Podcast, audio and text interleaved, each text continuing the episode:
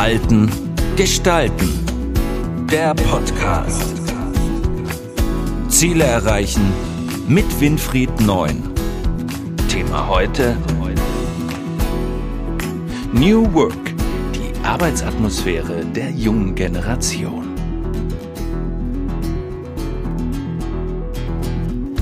Hallo zusammen, ich freue mich, dass ihr wieder beim Podcast von Verhalten gestalten dabei seid. Heute bin ich nicht der, der viel erzählt, sondern heute habe ich einen ganz speziellen Gast dabei. Einen Gast, er ist Applikationsingenieur bei der Firma SEW und sein Name ist Jetmir Kukletzi und ich freue mich, dass er hier ist, um über das Thema New Work mit mir zu sprechen. Ihr wisst, New Work ist etwas, was sich immer mehr und mehr durchsetzt, was immer mehr und mehr wichtig wird für die Marke von Arbeitgebern und jeder von euch sucht auch immer wieder Unternehmen, die diese Art äh, des äh, Arbeitens und des Zusammenarbeiten Pflegens. Und hierzu jetzt mal einen wirklich konkreten Praxisfall direkt erzählt von meinem auch wirklichen engen Freund Jetmir. Hallo Jetmir, ich grüße dich. Hallo Winnie, schön, dass ich da sein darf heute. Gerne. Jetzt mir die erste Frage ist, was bedeutet denn für dich New Work? Und warum glaubst du, dass gerade deine Generation, ich darf sagen, du gehörst zur Generation Y, ne, besonders wichtig ist? Also ich muss sagen, New Work bedeutet für mich irgendwo ein Stück Freiheit und Selbstbestimmung, ähm, einfach losgelöst von den alten Traditionen und den alten festgesetzten Mustern, die in der Arbeitswelt vorhanden waren und mit New Work und speziell den ganzen Geschichten wie mobiles Arbeiten oder Homeoffice bekomme ich irgendwo eine Selbstbestimmung, dass ich selbst bestimmen darf, wo ich arbeite, in welchen Zeitfenstern ich arbeite, ähm, wie ich arbeiten möchte und kann mir so einfach meinen Alltag so hinlegen, wie ich es am besten für mich finde. Das hört sich für jemanden wie mich, der ja zur Babyboomer-Generation angehört, so eher nach dem Thema, jetzt chillen wir die ganze Zeit. Ist das unter New Work zu verstehen, wir wollen mehr chillen? Nein, das ist natürlich nicht darunter zu verstehen. Die Arbeit muss auf jeden Fall erledigt werden. New Work ist eher das Konzept, dass man sagt, die Arbeit teilt man sich so auf, wie es gerade im Leben am besten passt. Es ist eine andere Form von Work-Life-Balance, würde ich behaupten.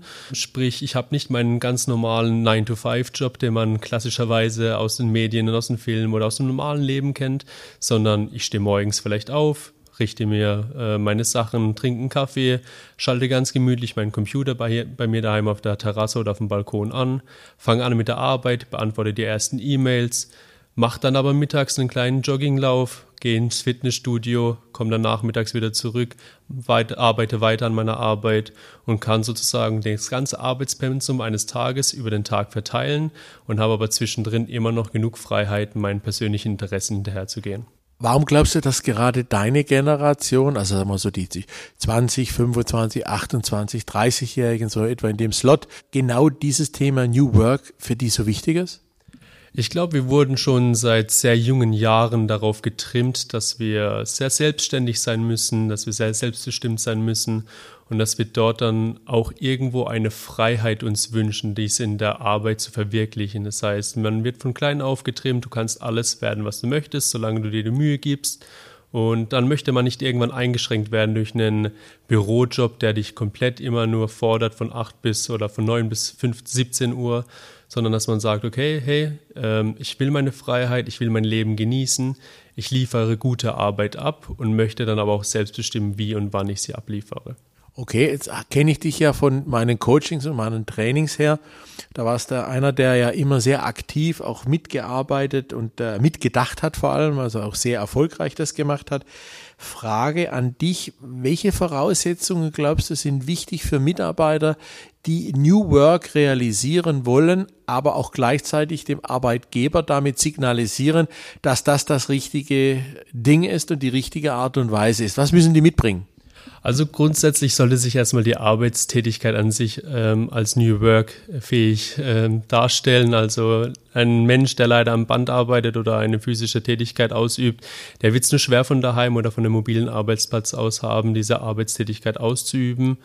Ähm, aber grundsätzlich, wenn man einen internationalen Beruf hat, viele Meetings hat, WebEx-Meetings, also die Corona-Pandemie hat uns gerade gezeigt, dass das ja alles möglich ist, ähm, oder halt eine konstruktive Tätigkeit hat und viel am Rechner ist, dann ist es ja letztendlich äh, in dem Sinne egal, wo man arbeitet, ob man dann im Büro am Computer hockt oder ob man daheim oder sonst wo im Garten ähm, irgendwie auf der Terrasse oder von mir aus auch auf dem Dach hockt und dort die Tätigkeit nachgeht, solange es möglich ist. Ähm, wichtig ist vor allem, dass man dem Unternehmen aber beweist und auch zeigt, dass da keine Arbeit liegen bleibt, weil es ist gerade irgendwo eine Vertrauensbasis, wenn ein Unternehmen jemandem ermöglicht, dass man mobil oder remote arbeiten kann, da muss man dieses Vertrauen dann natürlich auch zurückzahlen und muss jederzeit beweisen, dass man seiner Arbeit nachgegangen ist. Und von daher ähm, ist das ein wichtiger Punkt, den man da berücksichtigen muss. Du sprichst gerade was ganz Entscheidendes an. Man muss dem Arbeitgeber das auch signalisieren. Was siehst du da die größten Hürden und Hindernisse,